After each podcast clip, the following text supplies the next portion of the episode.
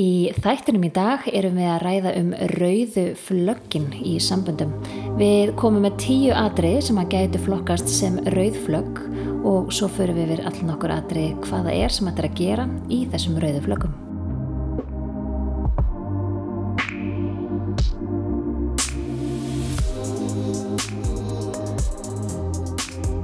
Ég er eiginlega búin að komast að einu að ég er með algjöra þráhyggju fyrir samböndum og samskiptum. Já, Ég hérna greip sjálfa mig að því um daginn að sko ég elska að kynast nýju fólki en ég er samt ekki droslega félagslind. Þú veist, ég er Akkurat. svona, ég, ég þarf ekki eiga mjög mikið að vinum eða svona.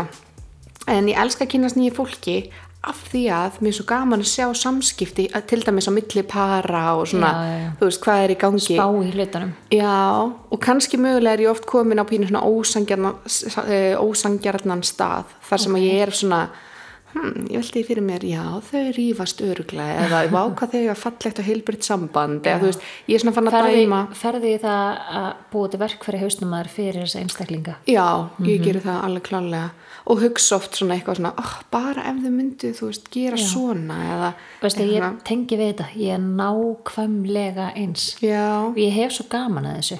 já, og sko með þetta þá settist ég svona niður með gömlum hjónum já sem eru búin að gift bara í mörg, mörg, mörg, mörg ár og mér langar bara að spyrja þau veist, hvað verkfæri notið þið, hvað gerið þið Mhm. hver, er- hver er líkilinn í rauninni -hmm.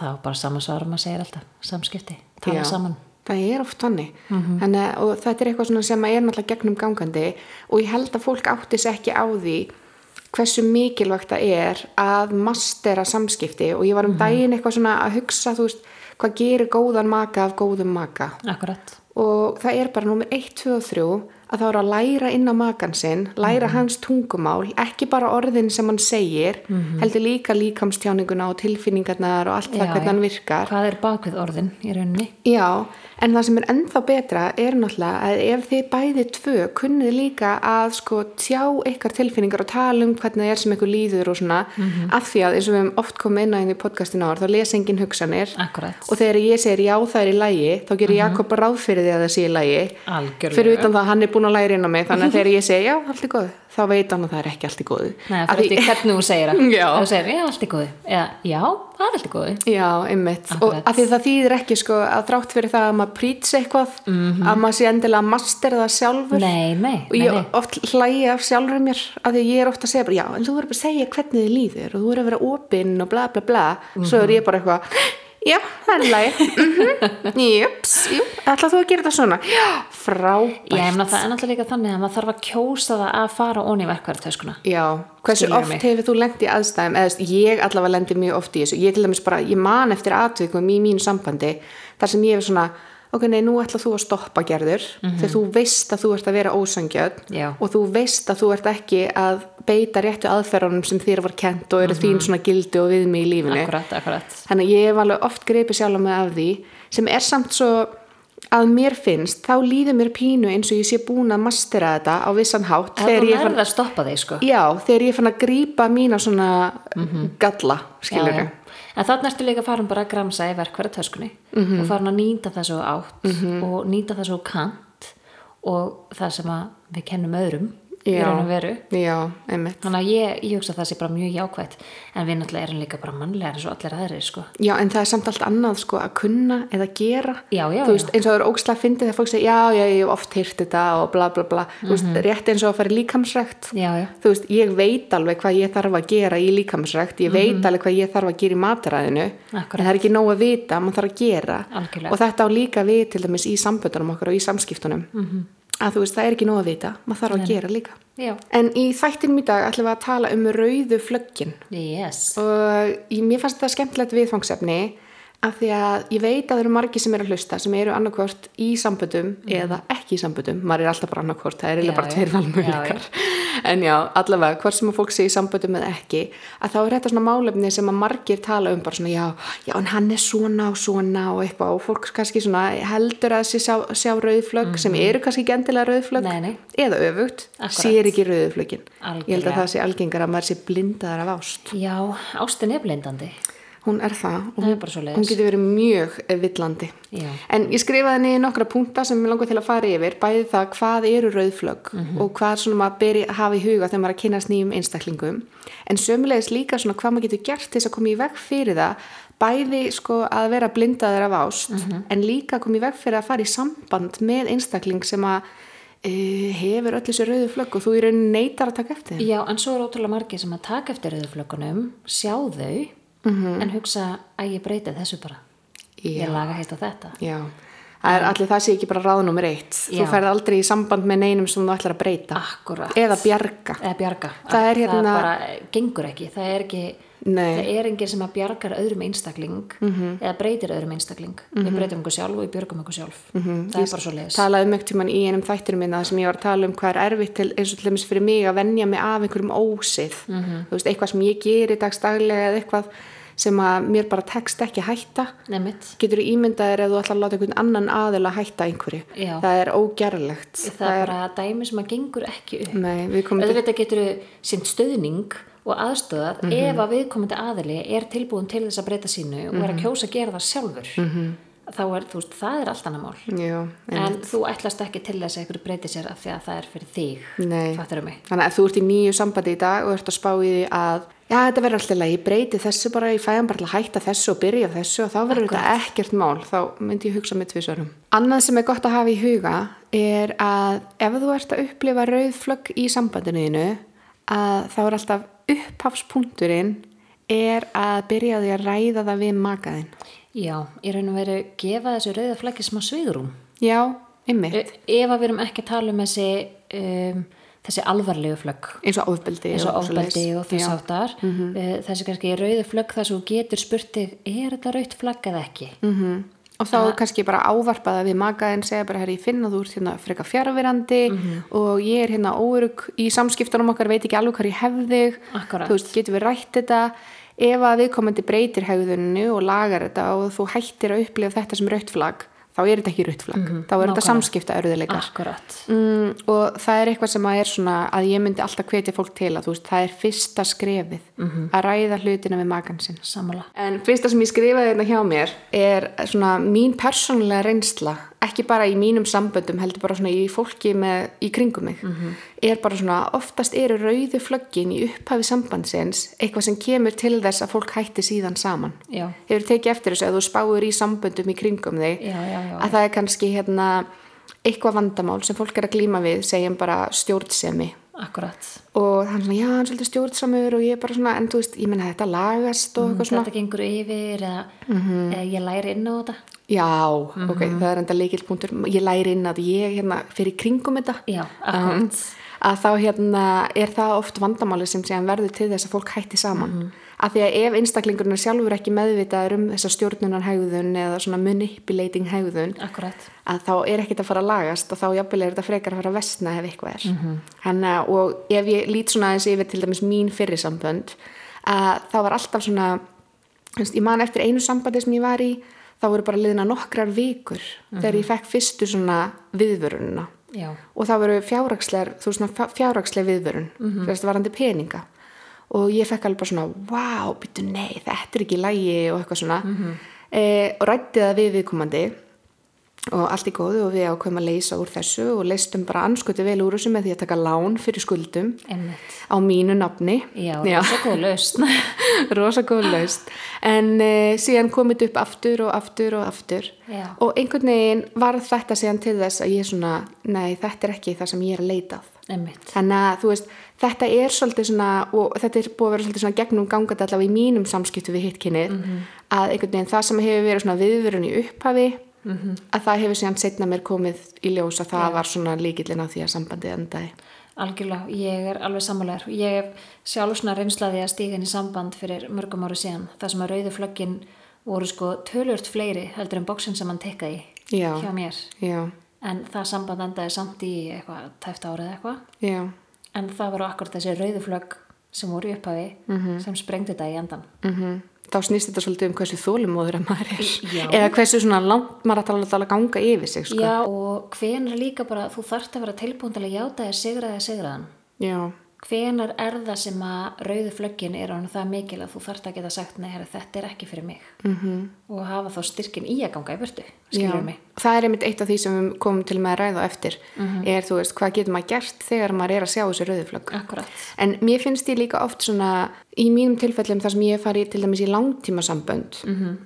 að þá upplýfi ég oft líka svona pínum bara ég, ég vill ekki viðkenna mig sigur að alheiminum skilur eða fjölskyldinni eða eitthvað af því mér líður svona eins og mér sé að mistakast. -hmm. ég veit ekki af hverju veist þessi tilfinning kemur upp en þetta er svona þú veist ekki það í dag sem betur fer að þá er samfélagið orðið þannig að það er orðið veist, sem betur fer og sem betur fer ekki skilur en samfélagið er orðið þannig að ef þú ert ekki hamingjusamur þá hefur mm þannig rétt á að ganga út úr þessu sambandi og finna þið nýtt samband þar sem þú finnur hamingjuna sem gerir það ofta verkum að fólk kannski reynir ekki nægilega mikið. En þú veist, ég finn allavega eins og í mínum samböndum sem hafa verið svona langtíma sambönd að þá hef ég, veist, reynd frekar meira heldur en minna algjörlega. og gengið einhvern veginn stundum of langt sem svona, einhvern veginn svona brýtur sjálfa mig meira niður heldur en Já, þarf að og gera. þú þarft að fara í tölvöld meiri vinnu eftir sambandið í að byggja sjálfa þig aftur Mhm. upp og að laga hvað ég segja, jú, laga þig í rauninni til þess að Mhm. geta verið tilbúin aftur í næsta samband mm -hmm. fattur mig? Já, Þú veist, þessi tími sem þú þarft að gefa að á milli. Já. Ég fann alveg eftir eitt samband sem ég var í að þá fann ég að ég þurfti svo virkilega ég, ég var svo ótrúlega brotin eftir það samband að ég þurfti svo mikið að vinna í sjálfri mér. Já. og ég tók þarna heilt ár sem að ég var með Tony Robbins. Ég var það komið svo alltaf í hverjum þætti en ég tók heilt ár sem ég var í Tony Robbins og það fannst mér vera bara bilaðislega góður undirbúningur. Já. ekki af því að ég var svo mikið að horfa í það hvað var að í sambandinu heldur að ég þurfti svo mikið að átta mig á því hvað var að hjá mér. Já, þú veist, hvað er það sem ég er að gera vittlust af því að in the end þá er ég eina manneskjan sem ég get breytt og ég er eina manneskjan sem ég get ekki ábyrð á. Nákvæmlega. Þannig að þú veist, ég veginn svona áttaði mig á að það var hellingur hjá mér sem að ég gætt lagað og breytt og bætt til þess að koma sem betri og sterkari einstaklingur inn í næsta samband. Nákvæmlega. Og að kunna tækla líka skiluru eins og til dæmis tilfinningarna mínar. Að hvað geri ég þegar ég upplifi afbríðsemi eða hvað geri ég þegar ég upplifi einhvers konar óryggi eða, eða þú veist, eða eitthvað, einhverja aðstæður komu upp sem að ég var kannski vön að bregðast við allt öðru í sig heldur en ég bregst við í dag. Já. að því ég fekk svo mikið að tækjum og tólum til þess að veist að læra inn á sjálfa mig. Já, og þú líka bara gafst þér sko tækifæri til þess að læra hennar sjálfa þig. Já. það eru ótrúlega margir sem að gera það ekki. Þeir eru kannski einir í eitthvað tíma. Það er að tala um að þú er að gefa þér ekki tíma til þess að þú veist bara allt þetta. -hmm. en það eru ótrúlega margir sem fara ekkert endilega í þessa sjálfsvinnu. Nei, ég held að sé fæstir með þessa að því að fólk átta sig ekki á því hvað þetta er mikilvægt. Já, ég myndi segja að andlega heilsa þín er alveg mikilvæg og líkamlega heilsa þín. Alveg 100% Þú veist, þannig að margir fara í ræktina og jú, finna náttúrulega kannski einhvers konar líkamlega mun Já, en að meðan andlega kannski- helsan er ekki lægi þá fer líkaminn líka bregðastir. Þetta er bara tvent helst í hendur sko. Já, vá, hversu fokkin fullkomin væri ég ef ég myndi enn að mæti í ræktina. Ha, með andlega heilsu. Ertu búin að taka þetta nýja persónuleika prófið frá Nei, ok, Ó, ég, ég þarf eiginlega að fara að hendi það. Það er allir að deila þessu. Já. Ert þú búin að því? Já, ég tók þetta próf og við Jakob tókum þetta próf bæði. Og það var svo ótrúlega fyndið að við vorum sérst okkar graf, það snýri akkur til sikkur áttina. Veist, við vorum eins ólík og veist, ég skoraði hæðist það sem hann skoraði í rauninni lægst og svo öfugt. En pældi ég hvað þið tvö saman eru þá líka. fullkomin. Já, veist, ég jafni hvort annað út það sem þið þurfið að halda sko.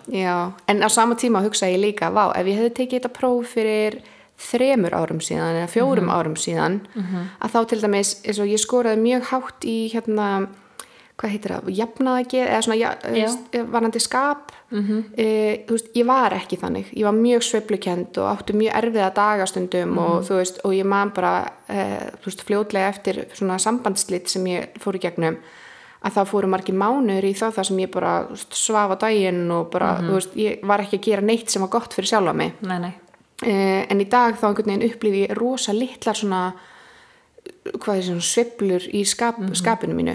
Og þá svo fyndi því ég sá þetta þá trúði ég þessu ekki sjálf. Og fyrsta sem ég gerði var bara svona að horfa Jakob ég bara, finnst þið þetta rétt? hann bara, já, ég alveg, ó, ok, já ok, er ég með gott svona jafna ekki? hann bara, já, mjög gott. Já. En þetta er samt breytanlegt eftir í hvað aðstæðum þú ert. Já, Þú veist, að því eins og fyrir nokkrum árum þá hefði þetta aldrei verið svona hátt. Nei. veist, og þá hefði ég mögulega skor að læra líka í fleiri aðtökum Já, og þetta er, það er, það er alltaf að tala um að, að fólk breytist ekki. Já, það er svo rám já, af því að fólk breytist Heldur það betur. gerir það en það breytist ekki nema að það fari í vinnuna sjálft að breytast Mhm. Já. Ná, ég er engan veginn sama manneska í dag og ég var hérna fyrir þreymur árum ég er ekki sama manneska í dag og ég var fyrir árið síðan nei bara langt því frá Einmitt. af því að núna er ég búin að taka já, rúmt ár í brjálæðislega mikillri sjálfsvinnu, Mhm. markvist -hmm. og ég er breytt Mhm. -hmm. heldur betur, til hins betra held ég vonandi, Já, já. nei, tjók mér finnst líka bara svo mikilvægt að fólk átti sig á því að svona sjálfsvinna hún skila sér, þetta er pínu svona eins og að leggja inn á sparnaðarreikning Mhm. þú veist, þú leggur inn í hverju mánuði og þá áttu allt í hennu bara bilaðan sjóð já, og ég held að það sé eitthvað svona sem að fólk kannski fyrir að misvið oft að það átta sig ekki á því að veist, ok, auðvitað er sjálfsvinna leiðileg eða erfið eða eitthvað fyrst þess að byrja með en leiða þú nær tökum á þessu og ferð að sjá framfærir bara í þín, þínum daglega líðan og hegðun og annað akkurat. að þá fer þetta að skila sér svo mikið og pluss það að því heillri og bara svona skinsamari og samviskusamari sem þú ert því betra fólk dregur að þér. Algjörlega. Veist, að þetta smita líka svo út frá sér. Þú veist, þú ert alltaf í henni komin með þú veist, ég bara svona mín upplifin er svo að þegar ég var ganga gegnum mitt svona erfiðasta tímabili í lífinu að þá var ég frekar að draga að mér neikvætt fólk eða þú veist, fólk sem var á sambarilegum stað og ég. Já, já, þú veist, en í staðinn að þegar ég fór síðan að blómstra að þá fór ég að draga að mér fólk sem var líka að blómstra. Akkurat. Þannig að ég held að það sé líka annað.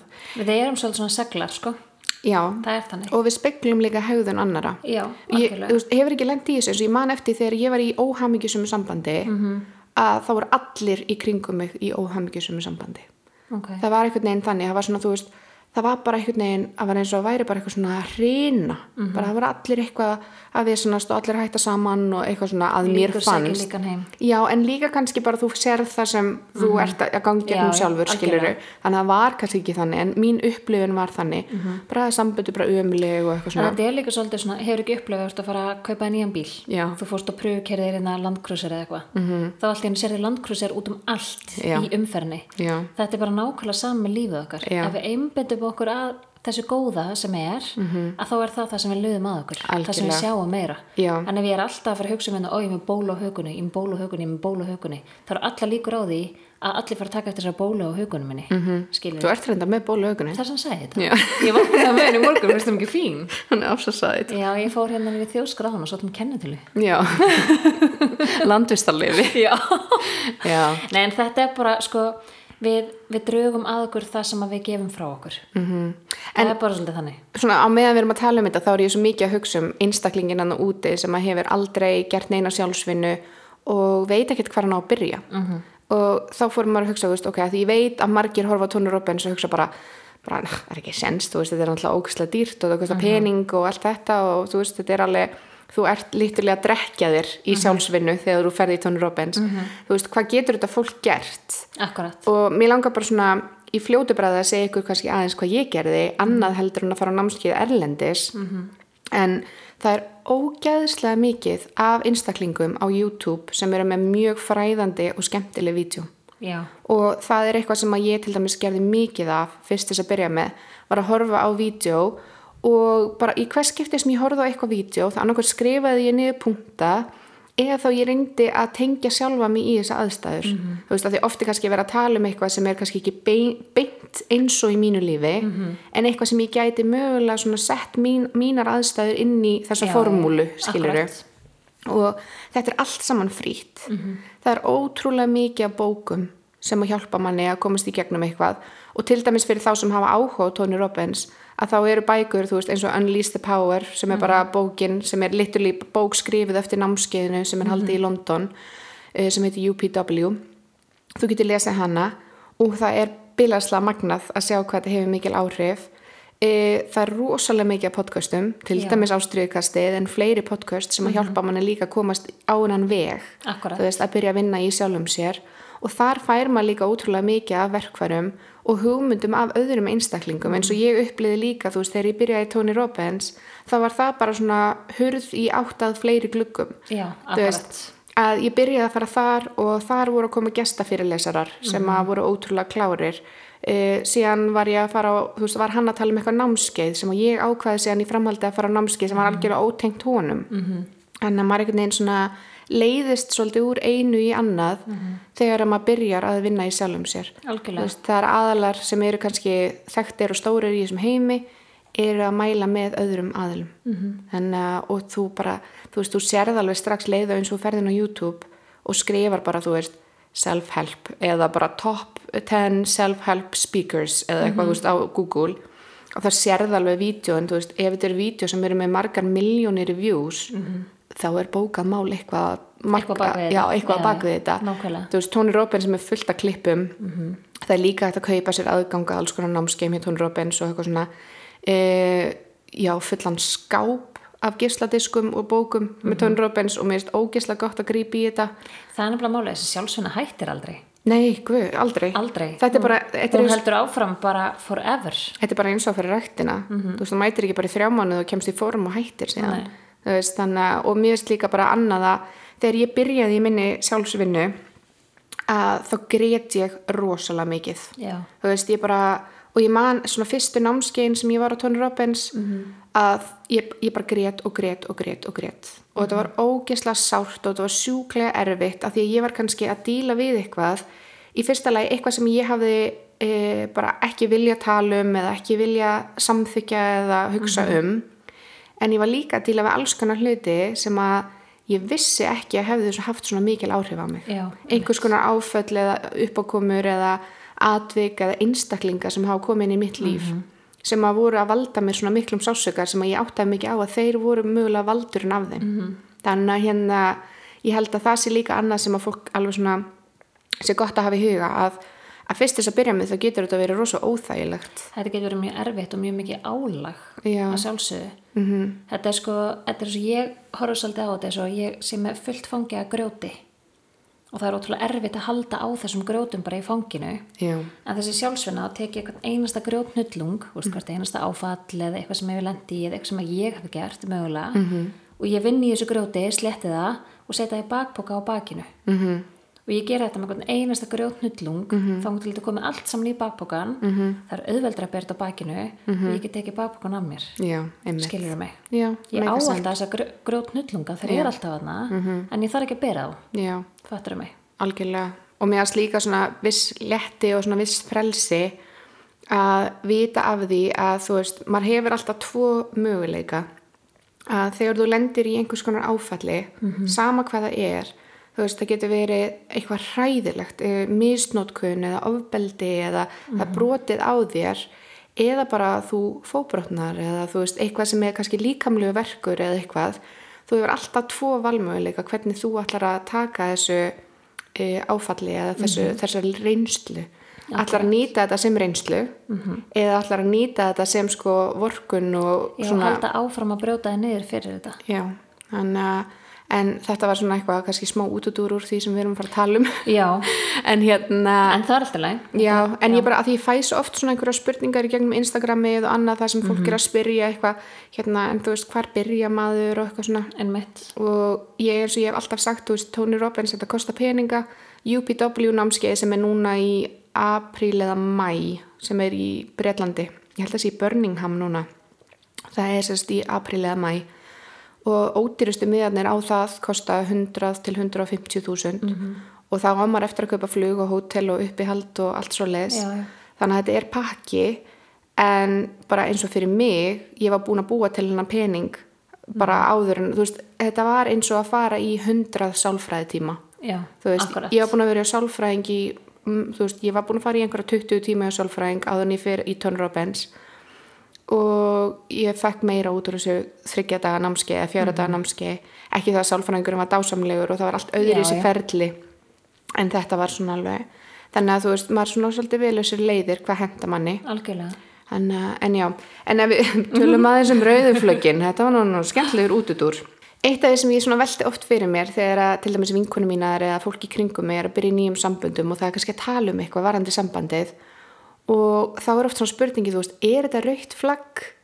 Eða er það kannski bara samskiptaleysi eða nýjar aðstæður þar sem báðir aðalar þurfa svolítið að læra hvort annað? Já, það þannig alltaf að pússa allt saman, sko. Veist, það er, það er sjaldnast sem eitthvað smellur bara svo leiðis í 1 fyrir 10, sko. Veist, við þurfum að læra inn á hinn aðilan. Já, ég man alveg fyrstu sex mánuðinir hjá mér og Jakobi. Það er alveg sko þú veist, það var ekki smúð Þú veist, það var rosa mikil ástum, rosa mikil væntum þykja og umhyggja og allt þetta en það voru líka alveg fullt af aðstæðum sem voru alveg svona það hefði verið hægt að koma í veg fyrir þetta Já, veist, einmitt, svona einmitt. af því að við vorum svo mikið að læra hvort annað Mhm. ég var að læra það hvernig hann bregstu hlutunum og hann var að læra það hvernig ég bregstu Mhm. hlutunum Og það er svo mikilvægt, sko, að gefa sér þetta svigrum að Mhm. læra. Þú veist, ekki bara þú að læra á makan þinn, heldur líka fyrir makan að læra hann á þig. Mhm. Að gefa því svona ákveð, svona og þú flýtir, og þú flýtir tölvert fyrir með því að kenna og segja makanuðinum Nákvæmlega. hvað það er sem, þú veist, hver eru þín annað Akkurat. en, uh, en ég sérst, átti svo skemmtilegt samtal við vinkunum mínum daginn þar sem að hún var að e, spáði að fara að deyta -hmm. og ég segi svona en ég bara ok, þú veist, bara geggjað og ána með þig og eitthvað svona og hún er já, þú veist, það bara ég finn aldrei neitt og eitthvað svona og henni fannst svona erfitt að finna þann rétta -hmm. og hún segi já, ég þarf kannski bara að minka kröfunar Ó, og ég sagði, fyrsta sem ég sagði var bara nei, þú þarft ekki að minka kröfunar af því að þínar kröfur eru alltaf þær sem eru í grunninn og ef þú ætlar að fara að minka kröfunar þá ertu bara að fara að finna aðeins sem þú vilt ekki vera með. Nákvæmlega. hins vegar, sagði ég við hana það er rosalega mikilvægt að þú sért með raunhæfar kröfur. Og þá erum við að tala um að því að nú er ég til dæmis búin að vera að horfa á hérna Love Island. Hefur þú horft á þetta? Nei. Oh my god, sko, því líka steipan en allavega það er til dæmis gott dæmi um það hvað fólk sko það, maður horfir á þess að þætti maður hugsar það er ástæði fyrir því að þú ert singul það er þegar kröfurna einn að snúa einungis um sko útlit Já. vöðva, tattoo brungu og þú veist, eitthvað svona bara, þegar þú spurður að what are you looking for in a relationship? Það er bara, he needs to be tall, dark and handsome. I like them to be buffed and they need to be with tattoos. Veist, not the Já. tribal tattoos. I like then, og maður er bara oh my god. Já, þetta er það sem maður setur eftir honum gamall. já? Já, þannig að hérna, ég held að það sé mikilvægt að hvort sem að þú ert í sambandi eða ekki, að þú setjast aðeins niður með sjálfur þér og hugsir bara hvað er það sem að, hvað kröfur set ég og þegar ég er að tala um raunhæfar kröfur, þá erum við að tala um að það er, það er raunhæft að segja að ég er að leita mér að maka sem að er mentun eða ég er að leita mér að maka sem að veist, og þá getur þú verið með jafnvel sko hvort það sem að sé, þú veist, herrimentun eða yðmentun eða eitthvað svo leiðis en ekki hérna, ég vil kynast flugmanni.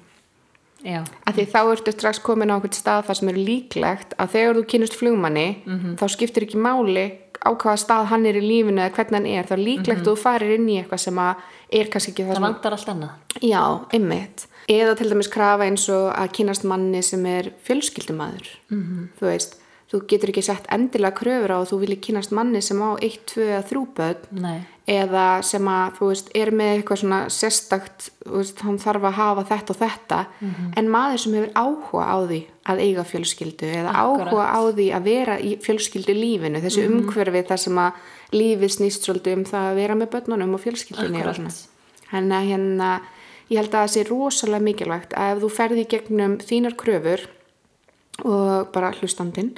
Rakel líka, en ef þú ferði gegnum þínar kröfur að þú sjáir svona að svo krafa sem þú hefur að hún hafi svigrum Mhm. að það sé ekki ég er að leita manni með blá augu. Einmitt. eða ég er að leita manni sem þarf að vera herri heldur en 1,85 Akkurat. veist, að að það er óraunhæft að þú sérst að velja en maka eftir hæð eða þyngd. Þannig að, já, þannig að kröfutnaðinar eiga að vera svolítið svona sveigjanlegar út frá því samt að þessi innan marka.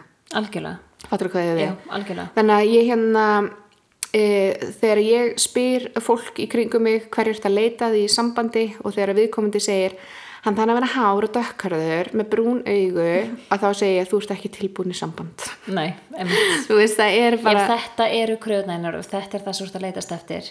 Þetta er bara svona superficial hlutir sko.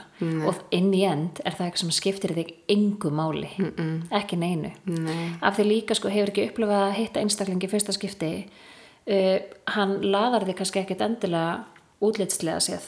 -hmm. svo kynnist þessum einstakling -hmm. og allt í henni finnst þetta bara fallegasti einstaklingur á jörðinni jú, samla það er í ekki útlitið sem að segir til um hvort þú elskar einstaklingina ekki En ég hef líka lendið þessu öfugt. Já, Þar sem já, ég hef verið bara já, svona, já, já.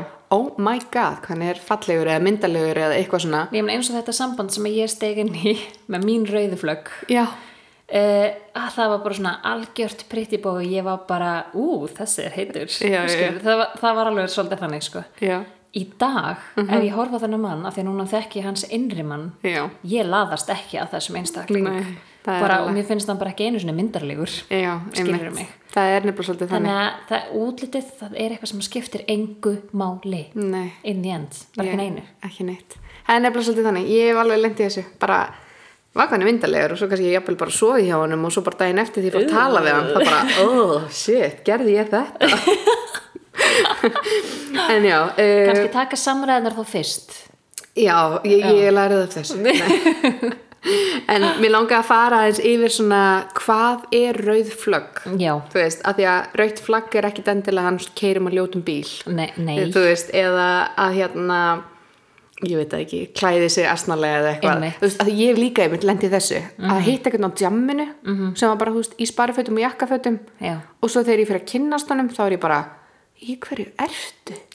bara, þú veist, í stússi hettupessu og, eða þú veist eitthvað svona, og ég bara svona, nei, þetta er ekki nei, Nei. veist, en þetta er ekki raukt flagg Nei, þetta er bara ég að vera pikki eða óþroskuð þetta er bara og- sem höfðar ekki til þín skilur mig að, en allavega já, þannig að það er semst alltaf svona spurningin, er þetta raukt flagg eða er þetta bara eitthvað svona mm. -hmm. pickiness and preference?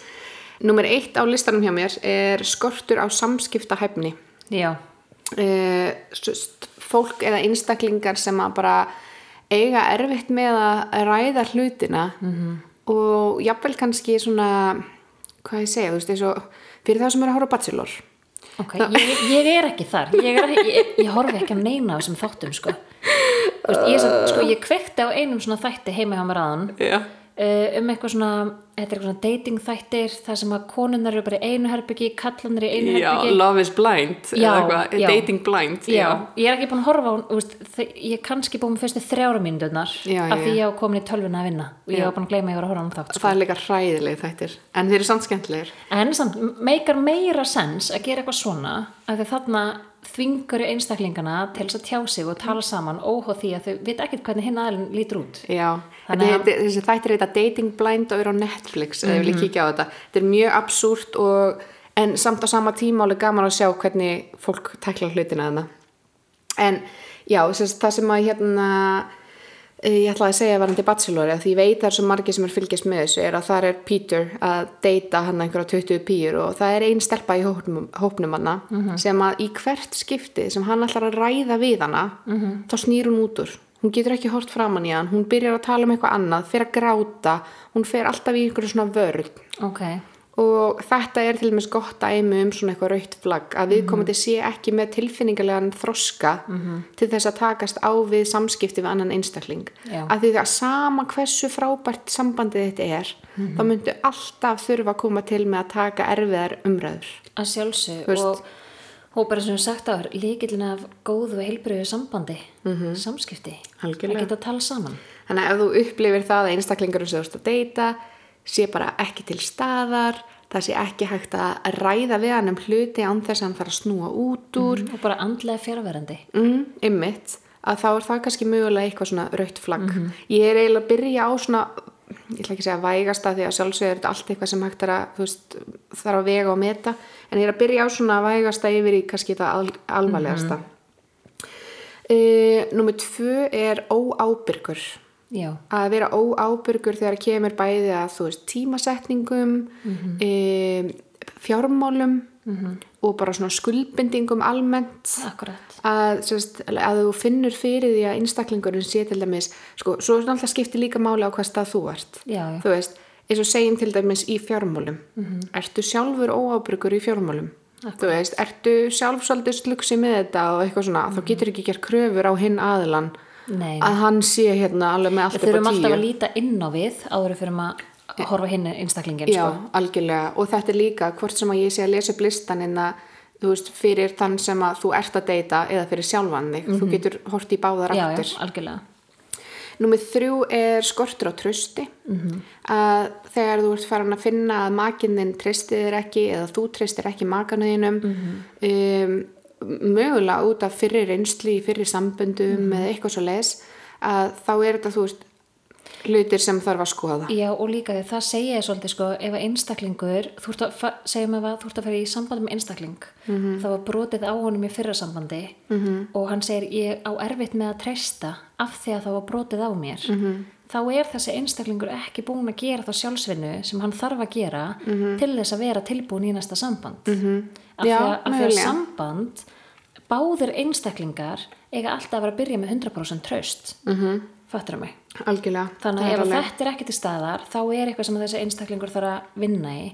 Og ef að þú ert á þeim stað þú ert ekki að trista maganiðinum þá er það þi- þitt rauðaflag þá Já. er þú ekki búin að gera þessa sjálfsönd sem þú þarft að gera. Mhm, það er alveg þannig. Um, svo er annað inn að varandi fjölskyldu og vini. Já, ok. Eh, þetta er til dæmis eitthvað sem ég hef því miður verið bara allt of oft partur af er að þegar fjölskylda og vinir fíla ekki makaðin -hmm. Þegar að fjölskylda og vinir eru farnir að segja nei, þetta er ekki aðilinn.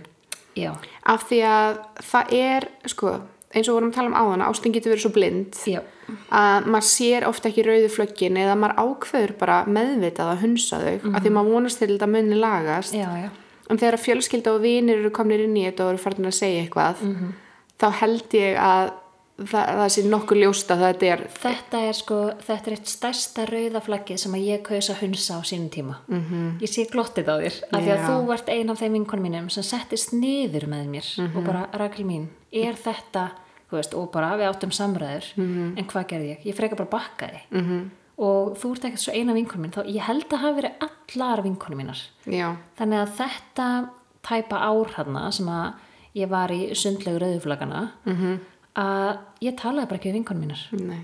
Ég var bara ekki til staðar fyrir þær. Sem hendaði honum samt rosa vel. Það henda hún er rosalega vel af því að hann bara átti mig þannig þetta ár. -hmm. en þetta er svona eitthvað sem ég hef hlustað á hvað mest já, núna í setni tíð sko. Já, emitt af því að ég held líka að eins og ég segi maður verður blindaður af ást en á sama tíma vill maður hunsa þetta. Mhm. eh, en ef að sagt, vinir og fjölskylda eru farin að skerast inn í að þá finnst mér sko þá eru rauðuflökin orðin ansi ábyrrandi já þú veist, að þegar að utan að komandi aðilar eru fann að sjá að það er eitthvað að og oft er þetta sko utan að komandi aðlar þekkja þig líka mm -hmm. veist, þess að þarna á þessum tíma það var engin vinkonu mín sem þekkti mig jafn vel og þú gerir -hmm.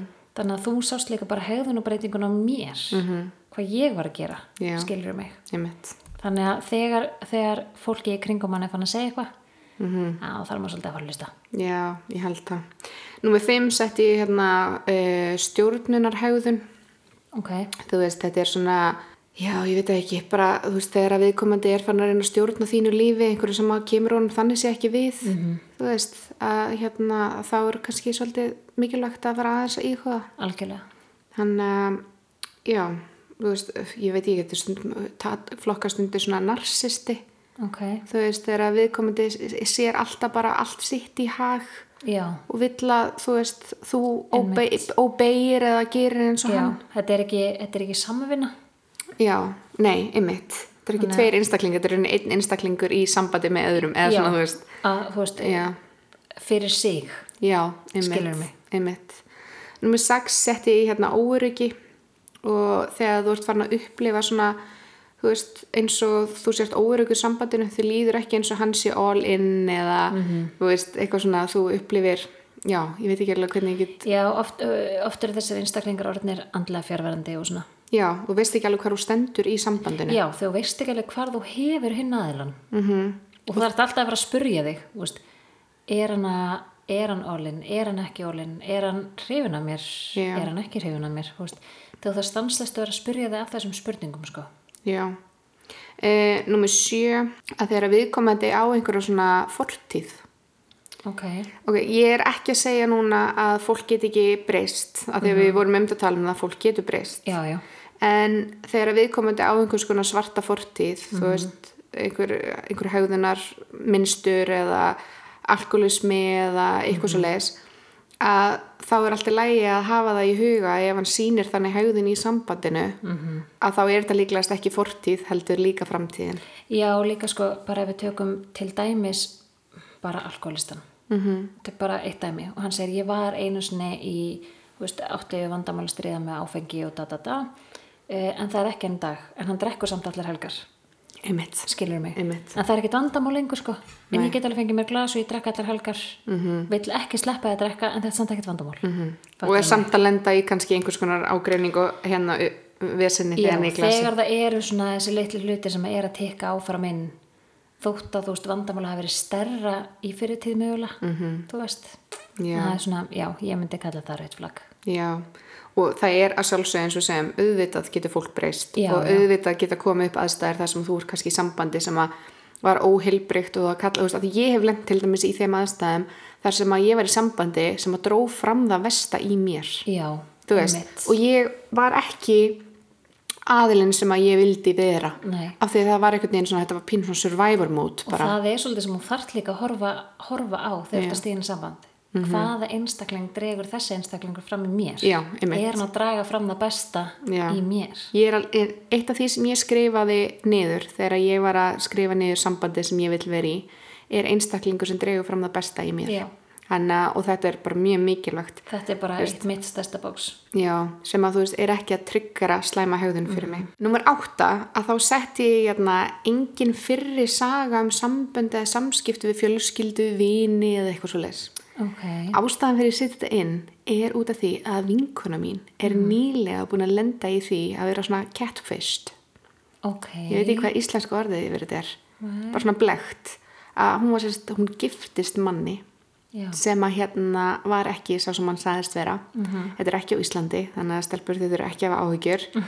En hérna, og það er einmitt, hún sagði bara, rau, fyrst, fyrstu rauðu flöggin hennar voru að hann átti enga vini og ég fekk aldrei hitta fjölskylduna hans og við giftum okkur. Og þá kom einhverju tveir vinir en Já. inn í þá voru það leikarar sem Ó, voru vá. ráðnir til þess að koma. Wow mm Þannig að, og þetta er bara eitthvað sem var að gerast um daginn, skilur þannig að, þú veist, og hún var búin að vera gift honum í, eða voru búin að vera saman í ári eða eitthvað, að gifta sig mjög snemma, sko. þetta er rosalegt. Mm Gerist í bandaríkjunum, það getur gerst á Íslandi. já, En svo finnst mér líka svona pínu rautt flagg þegar maður heyrir til dæmis bara svona Nei, ég tala ekki um fjölskyldur mína, þau eru öll ömuleg að fyrirandi kærasti mín, já, hún er fáiði og þessi er ömulegur, ég, nei, vinu minn og þú veist, sko, svona þegar allir í kringum aðilan eru fáiðar og fíbl Yes, að þá eru allar líkur á því að þessi aðili er fáiðar og fíbl já. Það er bara þannig. Það er pínu þannig. Og sömulegis líka bara eins og ég hef oft gert þú veist eins og bara með fólk sem að ég er að kynnast eða fólk sem vinkonu mín er að kynnast eitthvað þá svona fer maður svona á Facebook maður sér svona aðeins hver eru vinir hans Já, já, veist, og þegar það eru myndir af einhverjum töppum Mhm. og, og maður er alveg svona byrju já þetta eru allt svona e, Mhm. þú veist, sem eru þekktir fyrir að vera í fíknefna neyslu eða eitthvað Mhm. e, hver eru líkurnar á sé ekki þar skilur af því eins og við töluðum um áðan við löðum svolítið að okkur -hmm. veist, þannig að Mhm. Já. ef þessi aðili er að laða svoleiðis liða sér. Já. Hvernig er hann sjálfur Já. sem einstaklingur þá? Einmitt. Þannig að þú veist, einmitt fólki sem er í kringum makaðin ef það er ekki legit fólk -hmm. að þá er mögulegt að það sé ekkert alveg all legit hjá honum. Um, mm, mm, mm, mm, við vorum komin í hvað nýju já, held ég já, uh, nummer nýju er þegar sambandi er byggt upp á því að þið séu í rauninni að fylla upp í eitthvað svona tómarum fyrir hvort annað hmm. þú veist að þegar þú byrjar með einstakling að því að hann á að gera þig hamingju saman. Já, eða þú byrjar með einstakling að því að þið vantaði íbúð. Já, eða bíl. Einmitt. Eða eitthvað svona. Þegar þú ert farin að, að sko, finna þér einstakling eða veist, eða byrjar með einstakling sem að í rauninni er að byrja með þér til þess að innfalda sér lífið. Mm -hmm. eða skilur hvað ég þú veist, þegar þetta er orðið þannig bara svona ég er svo ógæslega óhamingjusum, ég get ekki orðið hamingjusum fyrir en þú elskar mig. Já, einmitt og þa þarna komum aftur inn í þessa sjálfsvinnu. Já, hvað það er mikilvægt að þessi aðili sem er að stíginda samband sé Mhm. búin að gera þessa sjálfsvinnu sem að þarf. Mm og líka bara annað skilur sem að það er oft talað um hérna á námskjörnum sem ég hef verið á að það eru nokkra aðferði til að verða ríkur. -hmm. þú veist það er að stopna fyrirtæki eða finna upp einhverja vöru eða varning eða eitthvað eða þú veist það eru alls konar leiðir að fjárfesta verða ríkur á því að fjárfesta í einhverju og græða peninga þannig eða giftast inn í samband sem á peninga. Þú veist það sem hinn aðilinn á peninga. Nefnt. og það er svona bara never do that. Veist, af því að ef þú ert með einstakling út af peningum til dæmis eða út af húsnæði eða bíl eða eitthvað svona Já. að það er svona rautt flagg. En númið tíu sem að ég myndi segja að væri bara absolutt bara no-no er ofbeldis sambund Já. þegar það er annarkvort líkamlegt eða andlegt ofbeldi í sambandinu sem að í rauninni bara ætti að vera flagg til þess að þú færir Algjörlega, og, en það er rosalega oft sem að fólk gerir sér ekki grein fyrir, sko, það gerir sér grein fyrir líkamlega ofbeldinu, að það er svo sjáanlegt. En andlegt ofbeldi, einstaklingur sem að sætir undir andlega ofbeldi, sér það oft ekki sjálfur strax. -hmm. Og nú ég að bara taka dæmi, -hmm. uh, af því að í mínu sambandi, það sem ég var syndandi í rauðuflökunum, -hmm. þá var þetta rosalega viðlóðandi, þetta andlega ofbeldi. -hmm. Og það var eitt skipti, við stöndum inn á baðarbyggi og við erum að græða ykkur um að fara eitthvað út. Uh, hann fer svo bara eitthvað fram eitthvað hann í tölvuherbyggi eitthvað að brasa á að gera. Og ég held áfram að vera nú baði klára að græða mig, labba fram og slekk ljósa eftir mér. Hann terrillist hann tekur terrillingin á mig. Mm. af því ég slökti ljósið, hann var ekki búinn. Já, mitt. Þú veist, þetta er bara veist, andlegt ofbeldi út af fyrir sig og það sem hann gerði er að hann kildi í gegnum hurðina. Já, svo horfði hann á mig og sagði sérðu hvað þú lést mig gera? Oh Þú my veist, god. þetta sérðu hvað þú lést mig gera Mhm. er eitt rísa stórt raut flagg. Mhm. af því að við látum aldrei einstakling gera eitthvað annað. Nei, og þetta er einmitt stjórnunarhegðuninni. Já. þegar þú ert í rauninni, þetta var eitt af því sem ég ætlaði að minnast á er að sko ef þú finnur stjórnun í hegðun þar sem að einstaklingur í rauninni er að kenna þér um sínar tilfinningar. Já, einmitt. Þú veist, einmitt sérðu hvað þú lést mig gera. Já. þetta er bara, þetta á ekki að vera svona. Nei, og þetta er bara þú veist, ef að einstaklingur fann að segja þetta við þig Mhm. eða ef hann uh, kom á seint eitthvert, eða þið komið seint eitthvert og það er þér að kenna af því að eitthvað. Mhm. þú veist, þetta er bara þetta er flagg. Mm algjörlega. En hérna eftir smá stund við að fara yfir hvað er hægt að gera þegar maður sér svona rauðflögg en við ætlum að fara fyrst yfir kostanda þáttarins. Blöss.is Mm Ástriðkastið er í bóði blöss.is e, Það er engin vara þáttarins af þessu sinni. Nei, heldur langar mér að kynna fyrir ykkur nýjung sem er að fara í stað núna hjá blöss. Við nefnilega erum búin að vera að vinna að því núna í svolítið langan tíma að verða umhverfisvætni -hmm. og erum að byrja núna með sagt, að hætta að pakka pökkum inn í plast mm -hmm. að því við höfum verið að gera það e, frá og með svona 10. mars 5. til 10. mars leis, þá verðum við komið með endurvinnenlega pappakassa og að auki að það fá allir sérst, sem panta á netinu koma vörurnar í svona gjafakössum sem eru unnið úr endurvinnlegum pappa endurvinnanlegum pappa ok þar sem þú getur líka notað kassan til að geima kynlistæki inn í Ú, Þetta er ótrúlega fallegt og plain. Kassin er ekkert mertur nema bara inni stendur blöss en að utan er hann bara hvítur og plain þannig að það sést ekkert hvað er, þú veist, frá hverjum þetta er. Ok. Hann passar fullkomlega í náttbórskúfuna eða svona flestar náttbórskúfur. Já.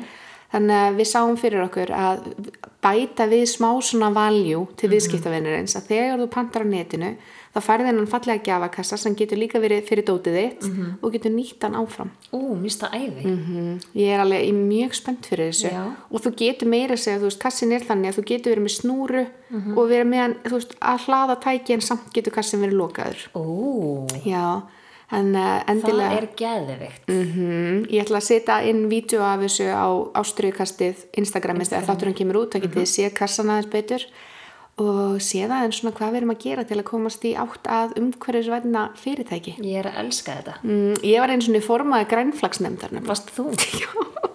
Í, ekki djók? Nei. Nei. ég var sem sagt í alvörinu þegar ég var í grunnskóla við vorum sagt fyrsti skólinn í Kópói til að fá grænaflaggið Ok, eða fá græn, já, heitir þetta í grænaflaggi græn, já, grænfánan græna fánan já, og hérna, og ég var sagt formaður nefnda fyrir þessum græna fána Alright. sá, til, sá til þess að það voru notaður Þú umhverfisvænar kemur stanslist á óvart gerður. svona er maður magnaður. Ha? ég hef alltaf, bara frá því ég var ung þá hef ég alltaf haft svona einhverja stjórnunar þörf Já, þannig að þetta alveg er saman hvað aðstæður þú kemur, þú múrt alltaf komin í eitthvað ekki lengur svo, ég er búin að læra reynslin ég var í svona formar í húsfélagi Mhm. og eftir það þá hugsaði ég nei takk. Já.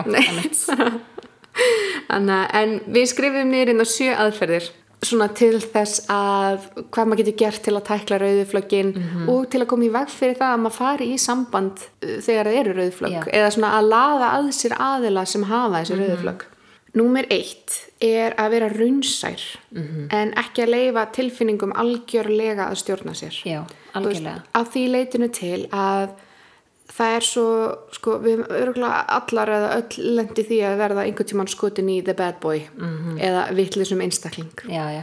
og þá erum við svolítið að láta tilfinningarnar stjórn okkur og við erum að hunsa með þessi rauðu flögg en að ég held að nummer eitt sé náttúrulega bara að vera meðvitaður Já.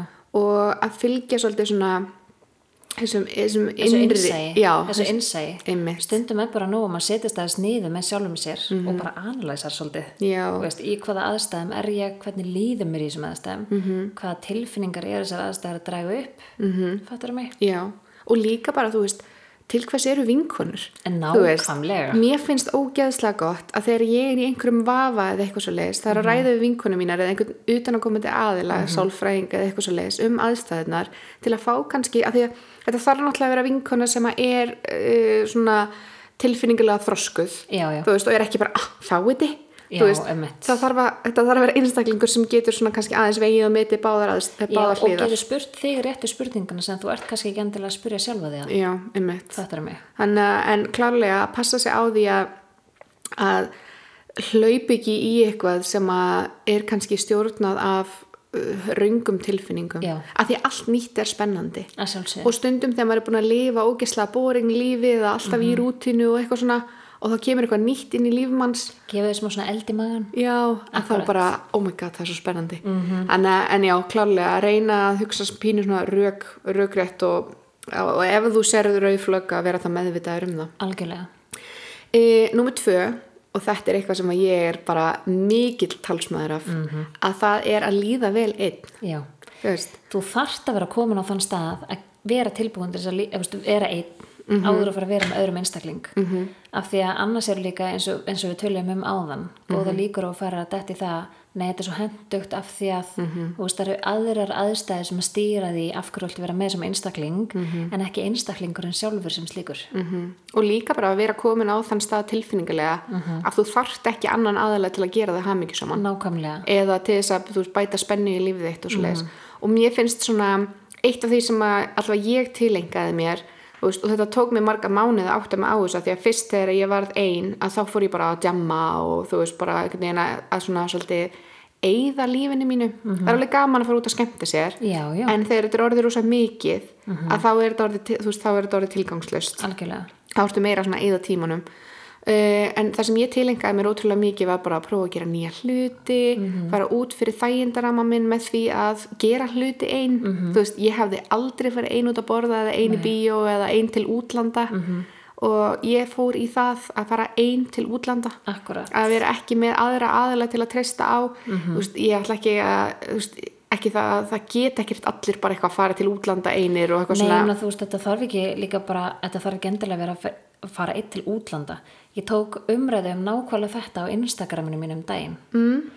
og þetta var veist, svona leiðir til þess að ná að læra að vera hamingja sem er eitt með sjálfum sér. -hmm. Og þetta er einnig eitt af það sem ég setti niður, að læra að njóta þess að vera, vera einn. -hmm. Þú veist, farðu bara og gerður hluti þar sem að þú getur fundið nautnina í að vera einn. -hmm. Þú veist, eins og fyrir mig, ég var alltaf einu einstæð mamma með pinguliti barn -hmm. ég komst ekki út á kvöldinu um helgar -hmm. þú veist ekki nema að fá passun -hmm. þannig ég gerði þetta bara inn á mínu heimili -hmm. og ég fó bara að læra að njóta þess að vera ein í sófanum mínu með masku andlitinu, blandi póka horfa okkur þátt eða setjast niður með bókina mína og skrifa þakklætislistana mína já, þú veist, bara þessir hlutir að læra að njóta þess að vera með sjálfur mér. Finnast þú skemmtileg? Finnast ég skemmtileg? Þú veist, oft leið heilt kvöld heimi á mér og ég fatt að kláðan tíu kvöldi til bara, vá, ég er ekki búin að kveika sjónvarpinu. -hmm. Fattarðu mig? ég held að ég hafi svona eitt svona stæðstu skrefunum mínum til þess að bæði bara byggja upp sjálfströstu mitt Mhm. og líka að læra að meta það að vera ein var þegar ég var að lenda í aðstæðum sem að áður fyrr hefði ég bara svona hérna getur þú græja þetta Já. eða ringt í pappa eða þú veist eitthvað svona eins og þegar ég var út í útlöndum og ég var ein uh, týnd í, í LA skilur og fór að vittlast hótel og bara veist, það var allt í fokki Einmitt. og ég varð bara að redda þessu, það var ekkert eitthvað elsku mamma Nei. hennar og þarna fór ég bara svona vá, ég get allt veist, ég bara, ég, ég þarf ekkert aðstof við það að opna einhverja fokkin krukku Nei, eða veist, eitthvað svona Sko, ég var á þeim stað, ég gat aldrei verið einn Mhm. og fara ein út að borða, þetta var bara svona ótti hjá mér. Mhm. Ég gat ekki láta annað fólk sjá mig einn út að borða eða þú veist, mér leittist bara. Mhm. -hmm.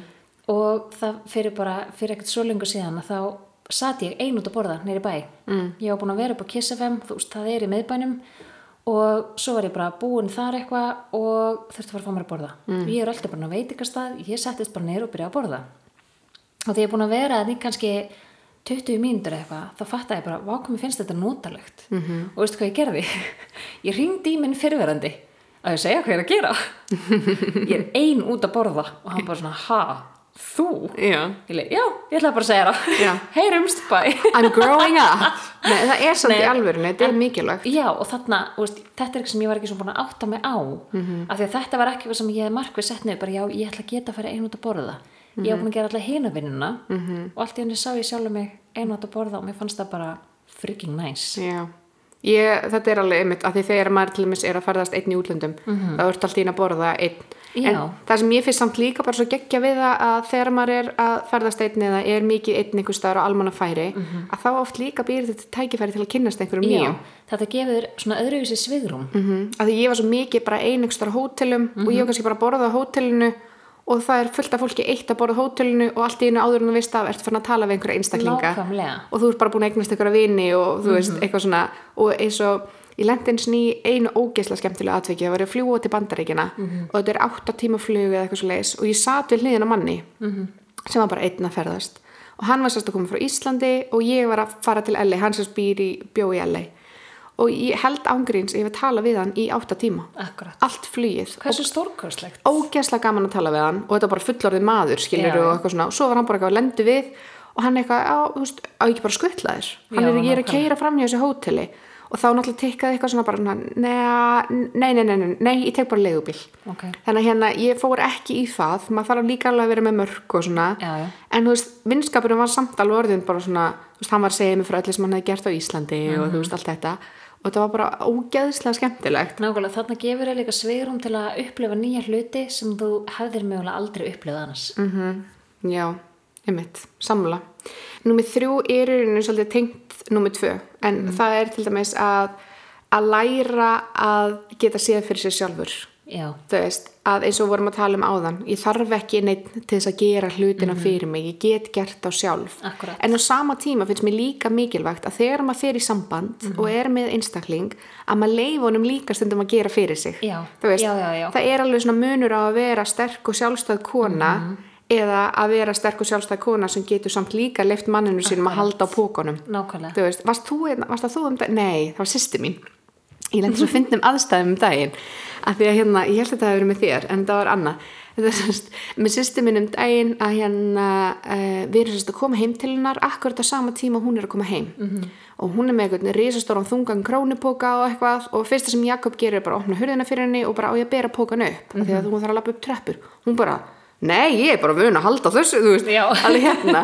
Og þetta var til bara svona gott dæmi, veist, hún bara er sjálfstæð og bara gerir svona sjálf og bara vun að halda pókanum sjálfa því að, veist, á þeirra heimili fer hún oftast í búðina sem er bara, þú veist, það raðast hann niður, maðurinn hennar gerir eitthvað annað. Já, já. En eins og mínu heimili að þá fer ég sjaldnast í búðina og ef ég fer í búðina þá ber Jakob pókana Einmitt. þannig að fyrir honum var þetta náttúrulega bara eðlilegt að bjóðast þess að halda pókanum fyrir hana en hún var bara, nei, ég get bara haldið á þessu sjálf En líka þarftu stundum sko, ef einstaklingur er að bjóðast til að aðstofa þig, þá er það öllum líkitum af því að honum langar til þess. algjörlega Skilur við, hann er kannski að aðstofa þig, en með því að leifa honum að aðstofa þig, Mhm. ertu mögulega að gefa honum töluvert meira heldur en hjálpin sem þú ert að fá. Já, Fattarðu mig? En, en þetta var svona skemmtilegt atvika því þarna sá ég svo mikið bara svona að ég er bara svona ef að Jakob býst þess að gera eitthvað fyrir mig það bara jips. Það bara- bara, og halda bókunum, já, ekkert mál. En sömulegist þá er þetta náttúrulega báðar átti Já, já, en uh, númer fjögur skrifaði ég hérna að þekkja þín mörg já, veist, og þetta sem við vorum að tala um áðan var þetta að skrifa niður, ok, hvað er það sem þú ert til, eða hvað er sem þú vilt út úr sambandinu, hvað er þú tilbúin að sætta þig við og annað, þú veist, að leiða þú veist hvað það er sem þú vilt og það er innan svona raunhæf, raunhæfs ramma að þá er svo auðvelt að vita hvað það er sem þú vilt ekki. En, uh, og ég held að þetta sé eitthvað sem að allir ættu að gera, hvort sem Algjörlega. þeir eru í sambandi eða ekki, er að vita bara hvað er ég tilbúin að sætta mig við. Akkurat, Eh, eða sætta mig við, hvað vill ég? Já, bara hvað viltu. já, að það er að þú átt aldrei að þurfa að sætta þig við hlutina -hmm. Mhm. bara æ, þetta er svona, mér líkar ekkert rosalega vel en ég mig bara við þetta. Nei. Þú veist, jú, þetta er eitthvað svona litli hlutir eins og ef að Jakob var alltaf að skilja sokkan sinna eftir á gólfinu. Skilur, svona smáadrið sem að hafa ekki áhrif á lífið þitt Nei. per se. Sem myndir náttúrulega bara aldrei gerast af því að þessi sokkar, sem, eh, þessi sokkar sem þú ert að horfa á eru mínir sokkar en ekki hans. En allt í læg ég hefði getað sagt sjálfum mér að ég hefði þetta snúa dæminu við. Já. en ok, takk Númer 5 er að velja rétt fólk í kringum þig. Já, Þú veist, að velja jákvæða einstaklinga sem að hafa sömu markmið og þú og er, er svona ekki dendilega sömu markmið heldur sömu svona gildi og viðmið. Sum, já, sömu gildi af, af því að þegar þú umkringiði með fólki sem að hefur þú veist, markmið og er jákvætt og allt þetta þá smitar það líka út frá sér. Já, og við verðum á svolítið svona samtvinna umhverfun okkar Við -hmm. speklum við endur speklum það sem er í gangi í kringum okkur Mhm. þannig að reynum að einbæta okkur að því að, að umkringi ykkur fólki sem að drefa fram sólskin í okkur mm Mhm. -hmm. fattar mig sammála Númer 6 er að vertu það sem þú leitar að verðu þetta sjálfur Yes, einmitt. Það er hérna, e, það er annað eitthvað sem að mér finnst mjög mikilvægt, er að þegar þú ert að gera listan yfir hvað, hvað það er sem þú ert að leita eftir, mm verður vissum að þú tikkir í öll þessu bóks líka. Akkurat. Og ef þú tikkar ekki í bóksin, til dæmis segjum að þú sérst e, það þið skorti þólumæði eða eitthvað, að vinna þá í því, þannig að þú getur gert þær kröfur á makaðin. Mm veist, mér finnst alltaf ótrúlega eitthvað svona, minnst reyndar ógst að fyndi að því að minn draumur var að eignast mann sem væri dögulegur að þrýfa og ganga frá wow. já, eða þú veist svona þú veist, ég vildi kynnast einstakling sem vildi eiga fallegt heimili. Já, já, þú veist, að því að ég vil að heimili okkar sé fallegt og griðastæður, ég er heima allan daginn Mhm. og það þarf að vera í lægi með heimili mitt. En ég er sjálf svona algjördraslari eins og hefur komið svo marg oft hérna fram en að tæknilega séð var ég kannski með pínu óraunhafar væntingar. Þannig að, en ég meina það gekk upp en þetta var eitt leið með bóks sem hann Jakob þinn tekkaði þetta var eitt Kobbi leið- Glútur. þetta var eitt að, já. Uh, en já, en algjörlega þú veist að þú þarft sjálf að uppfylla þær kröfur sem þú ætlast til þess að aðrir uppfylli fyrir þig. Nákvæmlega. Númer sjö sem er síðasta en langframta mikilvægasta sem ég setti hérna inn er að treysta þessu innsægi þessu svona innri af því að það er bara veist, ég veit ekki hversu oft ég hef til dæmis bara kynst einstakling og maður svona, það er eitthvað. -hmm. og svo kemur það í ljós að það er eitthvað. Nákvæmlega. Veist, það er þessi svona innri tilfinning sem þú hefur gagvart fólki sem að er yfirleitt rétt. Algjörlega, og er ágætt að hafa svolítið meðferðis í svona nýjum sambundum akkurat. En, en þetta voru svona sjö atriði sem að við dróum saman já, til þess að vonandi einfald ykkur valið algjörlega finnst þér svona eftir þáttin og þú hugsa bara oh my god, það er engin að nóti sem gæti mögulega við líðum svona pínur sem sé að búa til svarta, svarta framtíð nei, nei, nei, nei, þetta Nei. er allt saman hægt já, En- klálega En mér langar að minna á ástriðkastið okkar á Instagram. Mhm. Við ætlum að setja nú Instagramið við vídeo af bóksunum. já, Blöss.is nýju bóksunum. Umhverfisvæni bóksunum. Mér finnst þetta stórkostlegt. ég er ógislega stolt af þessum bóksum Hvenær sagði þið koma í? Svona í krigu 5. til 10. mars þá verður þetta komið við erum, bara, það? já, við erum bara að býða í rauninni eftir þetta að komið þetta er núna á leiðinu með skipi Mhm. þannig að kannski verður þetta komið þegar þessi þáttur kemur út við vitum að ég er, ekki, alveg viss en svona í kringum 5. til 10. þá fara allar sendingar Mhm. sem eru yfir 5.000 krónur Já. fara í svona bóks En við ætlum að setjum þetta inn á netið, inn á ástriðkastið á Instagram. Mhm. Og minnst kannski ágætt að minna líka aftur á það. Endilega sendið okkur skilubóða ástyrjukastinu hvort sem eru spurningar eða einhverja pælingar sem eru með mm -hmm. hugmyndir af umræðni sem við leiðum tökum fyrir. Mm -hmm. það er alltaf gaman. Algjörlega, við ættum kannski að taka í næsta þætti og lesa upp eitthvað sem fallegu skilabóðum sem Já, við erum búin að fá. það er hérna líka bara þú veist að því að við til dæmis fengum skilabóðum daginn sem bara svona vá, við erum Ó, ekki að fara að hætta með hann þátt. Já, svona skilabóð sem að iljum hann er bara um hjartaræður bara algjörlega en takk fyrir að lusta takk fyrir kominu Rakel. Takk. heyrumst.